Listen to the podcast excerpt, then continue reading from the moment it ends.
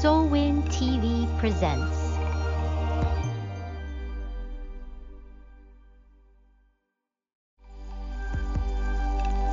Solwin TV presents.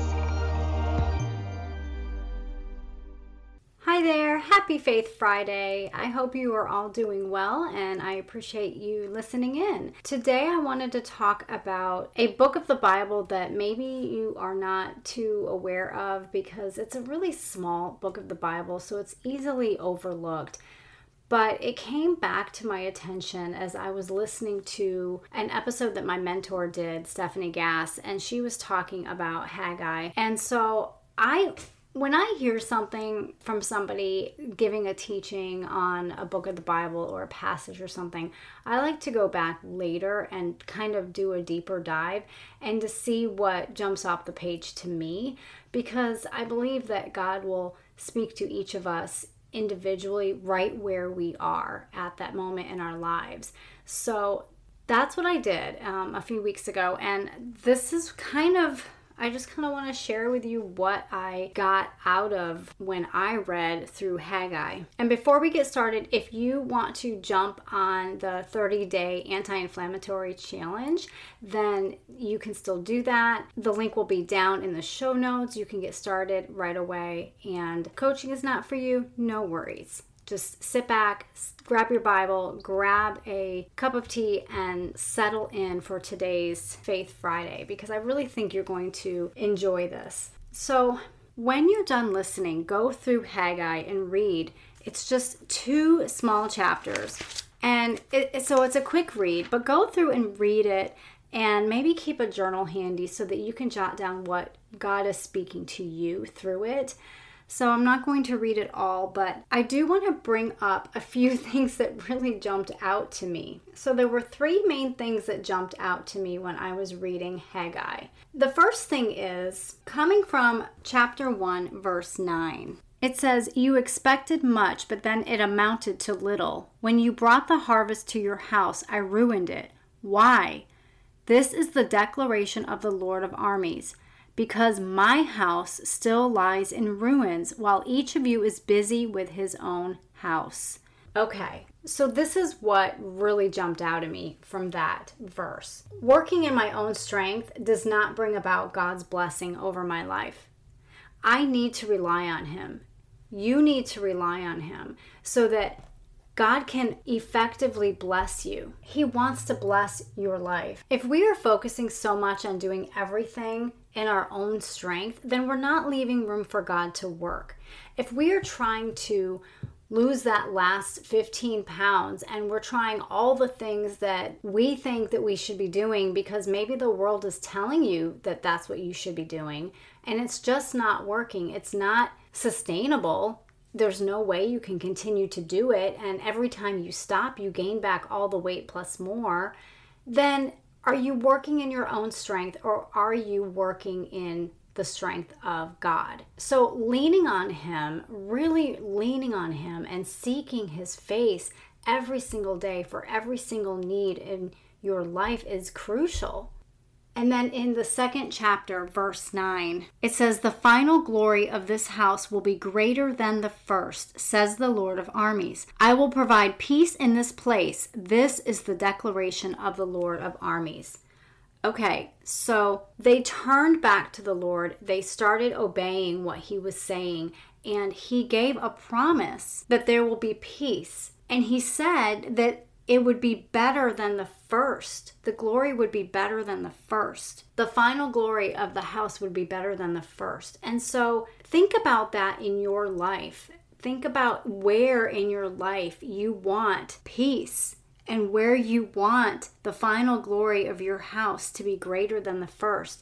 See, our bodies are a temple of the Holy Spirit, and that's that's God's temple. And so we need to treat our bodies as God's temple, and we need to keep it in such a way that shows him honor and glory. But are we doing that? And again, when we try to work in our own strength, it's not bringing about God's blessing over our lives. Five times in Haggai 1 and 2, the Lord says, Think carefully. That really jumped out at me. Think carefully. Well, why would he say that? Because we need to go back and we need to think about all the things that we've done in the past that maybe we're not asking God, we're not in alignment with Him because we were working in our own strength. So He's asking, think carefully about your ways. What have you done before? And you can see where I've not blessed you because you were not seeking me. Think carefully. Five times is mentioned. And three times he says, Be strong. He gives encouragement because he knows that the journey is not going to be easy. I mean, they were rebuilding the temple, and that was hard work. What are you rebuilding? What is hard for you? Let God give you strength. Let God give you encouragement. Seek Him, reach out to Him, and let Him give you His strength. He says to be strong in one verse three times. Be strong, be strong, be strong. And then he says, Work, for I am with you. So he, he wants us to be actively working, but not working in our own strength, working in his strength. So seeking God first, partnering with God, that will bring us not only his blessings over our lives, but it will bring us peace as well and encouragement. Because Here's the other thing that jumped out at me 14 times Lord of Armies was mentioned. And that just conjures up an image of God fighting for me, fighting alongside of me. He is my rear guard. He is fighting for me, and He is fighting for you. The Lord of armies is always present, and He will fight for us and be alongside of us. And He's our rear guard, so he's behind us too. And he tells us to be strong and to not be afraid. Well, why does he say that? Because he is right there with us. Going back to chapter 2, verse 5 This is the promise I made to you when you came out of Egypt, and my spirit is present among you. Don't be afraid. He makes it so clear. So, those are just the things that really jumped out at me when I was reading through Haggai 1 and 2.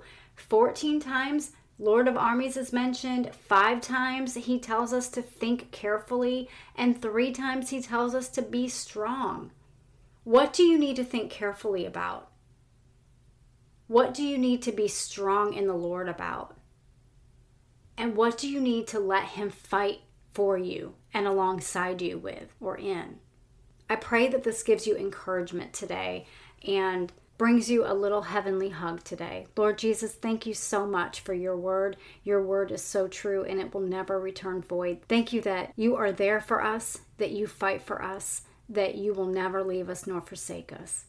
Go with us today, and we ask that you would bless us mightily. In Jesus' name, amen.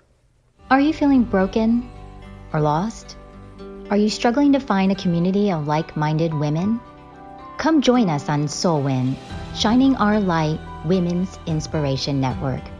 Solwin women have come out victoriously from their dark places and now use their God given gifts to shine their light to the whole world. Get your free 30 day trial today. Go to www.solwin.tv to subscribe now. Are you feeling broken or lost? Are you struggling to find a community of like minded women? Come join us on Solwin, Shining Our Light Women's Inspiration Network. Solwin women have come out victoriously from their dark places and now use their God given gifts to shine their light to the whole world. Get your free 30 day trial today.